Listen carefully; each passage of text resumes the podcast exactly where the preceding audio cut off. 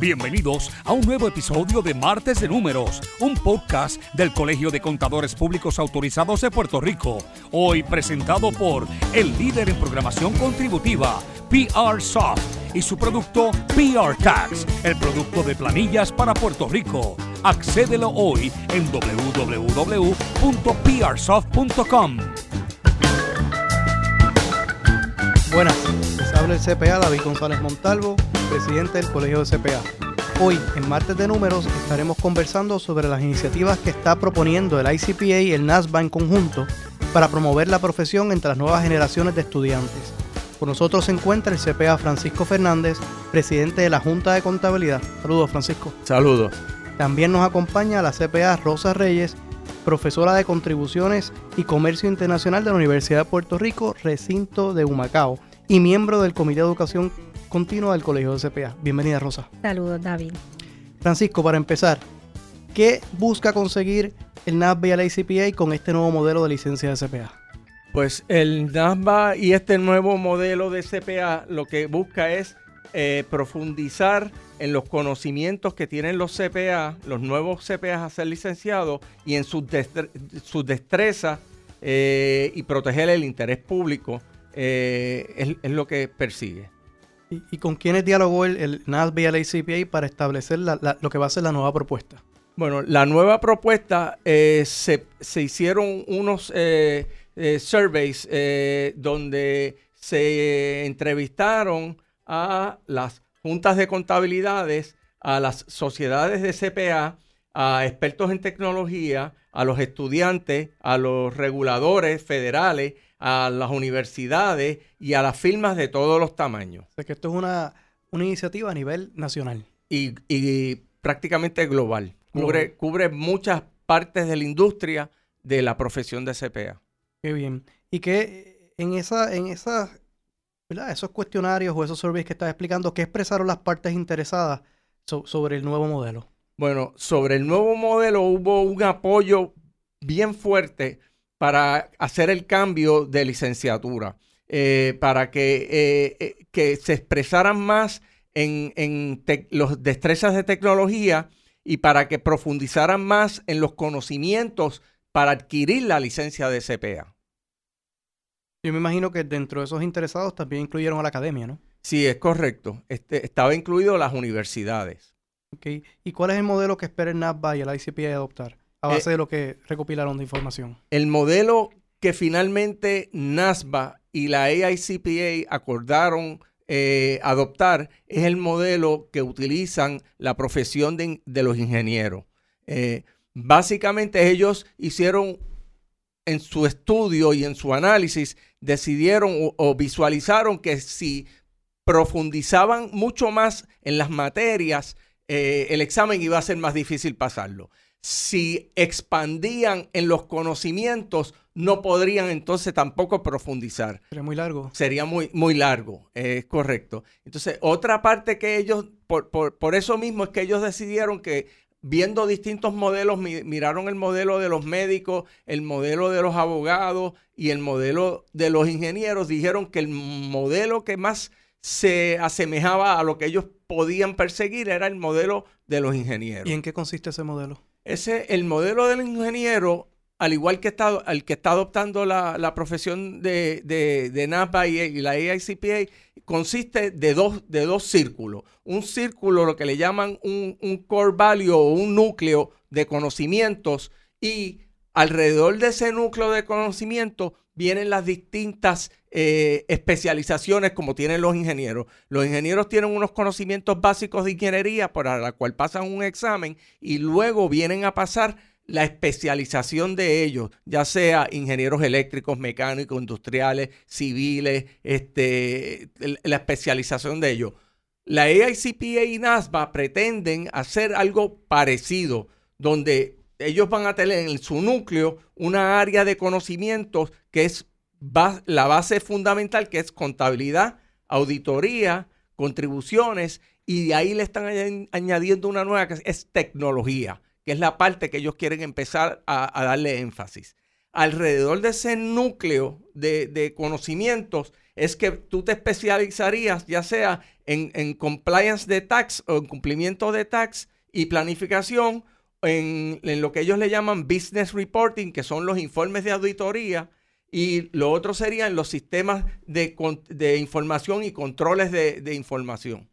Pero basado en lo que estás diciendo, ¿un C P A que se especializa en reporting no pudiera trabajar las cosas de información? Sí, las, las pudiera trabajar, las, las puede trabajar, pero para poder pasar el examen tiene que, tiene que pasar la parte central, la parte básica ah. y una, una especialización, una de las tres sí, especializaciones. Sí, sí. Aquí lo que estamos hablando es las partes del examen, ¿cómo serían? ¿Cómo, cómo, se, cómo se van a hacer las partes del examen? Ok, ok, ok. ¿Y qué materias? Bueno, yo creo que más o menos lo has explicado, pero ¿qué materias serían las que envuelven el núcleo o centro del modelo? El, la, las materias son contabilidad, auditoría, impuestos y tecnología. Que ese es el core. Ese es lo que le llaman el core, el núcleo o el centro. Eh, tienen que pasar esas, esas partes.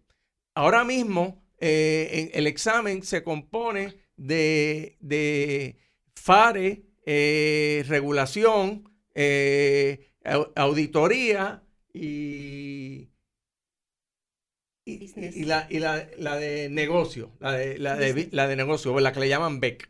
Okay, que eso es, eso es como que leyes, ¿no? Sí. Comercial, macroeconomía, micro, estadística. Okay. Tienen esas partes. Eh, esas partes van a ser modificadas, van a ser reemplazadas por el nuevo núcleo de, de, de conocimiento al cual el C P A se va a someter. Pero también entonces hay unas áreas de especialización en el modelo, o sea que hay otras partes que tienen que ver con especialización. Es correcto, tienen que ver con la espe- especialización y van a profundizar en, en esa, la parte de información de sistemas y controles, pues eso va a ser más, más se va a profundizar más para, para, para que tú puedas demostrar ese conocimiento de, de, de esa especialización. Pero esa especialización... ¿Todo el candidato a C P A tiene que tomar esas mismas partes o varían? No, van a variar. Tú puedes elegir o escoger dentro de esas especializaciones. Hay tres especializaciones. Puedes escoger entre información y sistemas de información, entre cumplimientos de taxes y planificación, y puedes también escoger entre lo que ellos le llaman eh, business reporting, que son informes, eh, informes eh, de, de auditoría, Y, y sus análisis. ¿Y cuál va a ser la diferencia entre un C P A que tome como parte de su examen el que tome una especialización con el otro que toma otra especialización? ¿Qué el, diferencia va a haber eh, entre un C P A y el otro? El, el, la, la, única especializ- la única diferencia que va a haber que, que mi licencia de C P A va a seguir diciendo C P A, pero que estoy especializado en sistemas de información. Esto, esto se remonta un poquito más atrás cuando las firmas, las, las grandes firmas se dieron cuenta que gran parte de la auditoría que se estaban haciendo, el treinta y tres por ciento o más, la hacían personas con destrezas en tecnología e información y las cuales no tenían la licenciatura de C P A. Y las firmas se dieron cuenta de eso y empezaron a, a, a tratar de promover que se cambiara también ese modelo, que se, que se incluyera algo para que estas personas con especialización en tecnología pudieran ser también consideradas como C P A. Pero y vuelvo a la pregunta que hice ahorita. Una persona que no se especialice en informática y se especialice en contribuciones y quizás coja la especialización que sea la materia que no es de informática. ¿Hay una distinción en la manera de, de la licencia de ese C P A la, fuera, la, fuera del nombre que aparece? La, en... la licencia, se, tú vas a seguir siendo C P A. Lo único es que vas a tener una especialización en información y tecnología, o una, inform- una especialización en contribuciones. Ahora mismo, nosotros somos C P A. Uh-huh. Yo puedo hacer planilla. Uh-huh. Yo puedo, pero yo no necesariamente soy un especialista en planilla. Sí. Con el nuevo modelo, sí me van a reconocer esa especialización. Pero una persona, vamos a suponer, yo me convierto en especialista. La especialización es, es sistema. Eso no impide que yo pueda hacer planilla de contribuciones o ingresos, ni impide que pueda hacer otros trabajos. Es correcto. Es simplemente un indicador de que yo me especializo aquí, soy distintivo, y cuando haya un, quizás una oportunidad de empleo que sea relacionada a auditores de, de tecnología, pues eso me da un, un advantage sobre el resto de los C P As quizás. Es correcto, pero siempre tú puedes hacer las planillas, aunque tu especialización sea en informática, siempre y cuando tú hayas adquirido los conocimientos, porque eh, eh, el, eh, si no tienes los conocimientos para hacer las planillas, tú no deberías tocar planilla, no deberías meterte a hacer planilla. Pero creo, creo que es obvio, a base de lo que estás diciendo, que el examen de C P A va a cambiar. Es correcto. Porque estás hablando de otras partes nuevas, estás hablando de unas partes de especializaciones, cambias el core. Cambia el formato, el formato va a cambiar porque va a tener dos partes. Eh, eh, cuando digo dos partes, dos, dos fases. Una fase inicial que es para probar el, el, el core, lo que le llaman el core o el núcleo del, del conocimientos en contabilidad, tecnología, impuestos y, y, y, y, y, y taxes, y, y otra, la otra fase será en la que tú te especialices. Te vas a llamar C P A y, y hay que hacer la aclaración. Tú puedes hacerte una especialización en, en taxes, en cumplimiento de taxes, y te vas a llamar C P A, pero no quita que si tú adquieres los conocimientos también de auditoría, que tú puedas también hacer tus informes, eh, tus estados financieros y tus opiniones en auditoría. ¿Esto va a resultar, a base de lo que estás diciendo, en más días de examen, un examen más largo? ¿Cuál, eh, cuál debe ser el resultado ahora, de esto? Ahora mismo, NASBA y la A I C P A están jugando, haciendo un juego, un análisis, porque ellos no quieren expandir mucho más el examen de lo que sea necesario. Pero sí, sí van a tener que hacer cambios. Van a haber cambios y es probable que el examen tenga que hacerse de... A, ahora mismo tú te sientas cuatro veces... Y es probable que te tengas que sentar cuatro veces para el, el núcleo y por lo menos una vez más para la especialización. ¿Ahora mismo cuántas veces son? ¿Cuatro? Ahora mismo te tienes que sentar cuatro veces. O sea que la expectativa es que sí pudiera ser un poquito más largo. Más largo. Más, más, más, más, este, este, este, más examen que, que lo que, que tomabas antes. Al añadirle la parte de la especialización. Ok. Me imagino, pues obviamente, pues a la misma vez que cambia el examen de C P A, tiene que cambiar el, el currículo universitario para la preparación del examen, ¿no? Es correcto. Y ahí es donde las universidades tienen que empezar a adaptarse y eso va a ser un, un proceso de adaptación que, que la profesora aquí quizás nos pueda más o menos ver qué, qué ha pasado de, desde la época en que nosotros cogíamos el examen en papel versus el nuevo modelo ahora que, que se está cogiendo en, en, en, en, con los muchachos ahora nuevos, que es todo tecnológico, eh, que, ¿cómo transicionó eh, uh-huh. eh, la, las universidades con estos cursos? Sí, eh, bueno, eh, antes de eso quería mencionar que también mirando la, el survey que se hizo, eh, la iniciativa del modelo también salió de que las áreas eh, de interés de los patronos pues provenía más en, en, en un, una mayor demanda en los servicios de auditoría y en los servicios de contribuciones. Y a la misma vez, otra preocupación grande en la demanda era la tecnología, el uso de la, de, de la tecnología y cuán flexible eran los, eh, los, eh, los candidatos para adaptarse en el mundo laboral a eso, porque pueden, podemos tener el C P A, pero si no nos podemos adaptar al mundo laboral, pues nos adelantamos mucho como profesión.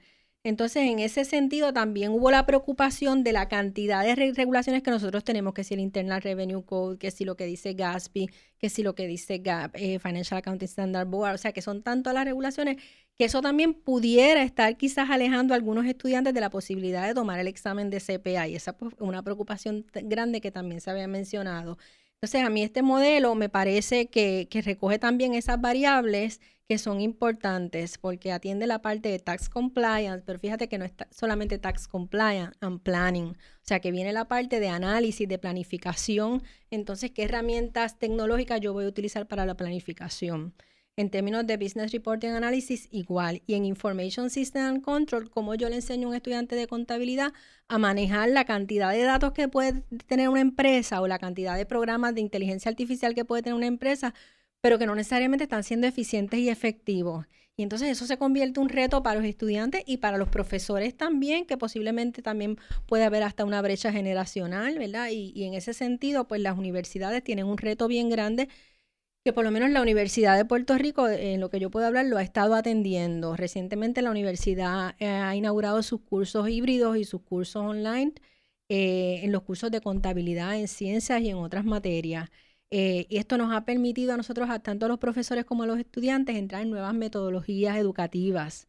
Así que pues, estamos explorando con el Flip Classroom, que es el salón invertido, que es donde nosotros le damos a los estudiantes los videos o la información que nosotros preparamos. Ellos la leen, ellos la atienden, la estudian, entonces vienen al salón de clase y, y entonces atendemos las preocupaciones que ellos tienen, la, el análisis de la información, en lugar de nosotros ser como era en un curso quizás típico o tradicional de nosotros estar mirando unos PowerPoint o mirando unas lecturas de un libro, sino que nosotros estamos atendiendo específicamente la parte más profunda. En el caso también de la revisión de currículos, tanto eh, los diferentes recintos sí han estado atendiendo, quizás en alguna manera un poco más tímido unos recintos que otros, unas universidades más que otros, pero se ha estado atendiendo la revisión de currículos. Y, y yo creo que hay un consenso en que Information System Control tiene que ser parte de los cursos medulares de contabilidad, que hoy en día es un curso quizás electivo, electivo una electiva sí. dirigida, igual que Tax Compliance. Nosotros tuvimos la preocupación en, en términos contributivos, en el caso de nuestro recinto, hace varios años, en el dos mil trece catorce, y lo que hicimos fue crear una concentración menor en contribuciones. Y ahora yo mirando este modelo nos acerca un poco a eso, uh-huh. en que nosotros, nuestros estudiantes salían con conocimiento generales de todo un poco, pero profundamente, de, eh, ¿verdad? No necesariamente de una manera profunda, hasta que se sentaban en el examen de C P A y veían el impacto de, que, de todo lo que ellos tenían que estudiarse por, por su cuenta. Así que el, ese minor en contribuciones validó un poco lo que estamos viendo aquí, de que tenemos que ir a profundizar en algunos temas y que como quizás es imposible profundizar en todo, pues el modelo nos permite... Eh, esa herramienta para entonces nosotros decirle a los estudiantes, pues estos son los cursos que, nosotros, que ustedes van a tomar, pero vamos a profundizar entonces en estas áreas. Entiendo que ya el NASBA hizo un acercamiento a la academia recientemente, ¿no? ¿Qué, qué le, ¿Cuál fue el mensaje que el NASBA les trajo? Bueno, ellos, ellos hicieron varias propuestas eh, que fueron las que mencionó eh, Francisco. Eh, ellos hicieron una, unas proyecciones de acuerdo a una encuesta que hicieron a diferentes eh, universidades en los Estados Unidos y, y firmas Eh, públicas de contabilidad, y la propuesta que ellos están haciendo es básicamente esa, ¿verdad? Discutiendo con las universidades, este, ¿qué les parece ese modelo? Eh, si, si es un modelo que los invita, ¿verdad? Que podría invitar a los estudiantes a considerar más la profesión y a tomar el examen de C P A. Este, así que yo también pienso que el modelo también provee la herramienta de que otros estudiantes que no son de contabilidad puedan considerar El, el examen de C P A como una alternativa. ¿Cuán receptiva viste a la academia a lo que se propuso NASBA? La vi receptiva en la discusión que tuvimos con, con el C P A Francisco eh, Fernández, Fernández eh, que tuvimos con los profe con profesores de contabilidad en el Colegio de C P A. Vi a unos profesores bien receptivos y hay unos profesores que ya han estado haciendo eh, cambios significativos y, uh-huh.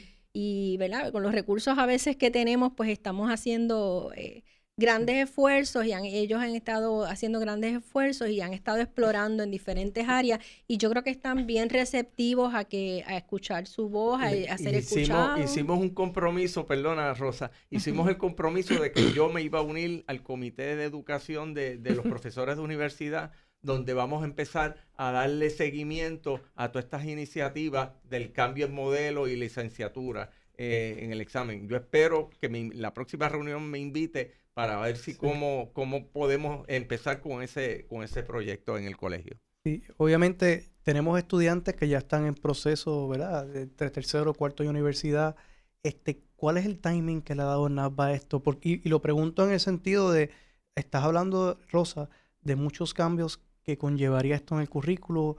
Este, ¿Cuán rápido la academia puede responder? ¿Cuán rápido el NASBA va a requerir esto? ¿Cómo, cómo, cómo ves la, la preparación para cumplir con esto? ¿Y cuán, y cuán rápido va, va, va esto a aplicar? Bueno, ¿cuán rápido ellos vayan a aprobar? Eso no lo sé. Quizás eh, Francisco puede sí. tener más información. Eh, eh, NASBA y la A I C P A tienen programado para el verano del dos mil veinte hacer el anuncio oficial del nuevo modelo de, de examen de licenciatura. Pero eso llevaría una transición, eh, me imagino. Pero... De ahí, de ahí a que el nuevo examen cambie, enfoque, pueden pasar de dos a tres años. Eso hace sentido porque, como dije, hay estudiantes que ya están terminando. Tiene que ser unos estudiantes que vayan comenzando ya con ese currículo desde el inicio para poder estar preparados para coger ese examen. Pero de esa manera tomará de dos a tres años a que el nuevo modelo de examen entre, entre en, en, en función. Pues gracias, Francisco y Rosa, por hablarnos, como quien dice, lo que va a ser el C P A del futuro y la preparación que va a tener. Les agradezco su participación. Eh, los invitamos a que se suscriban a nuestro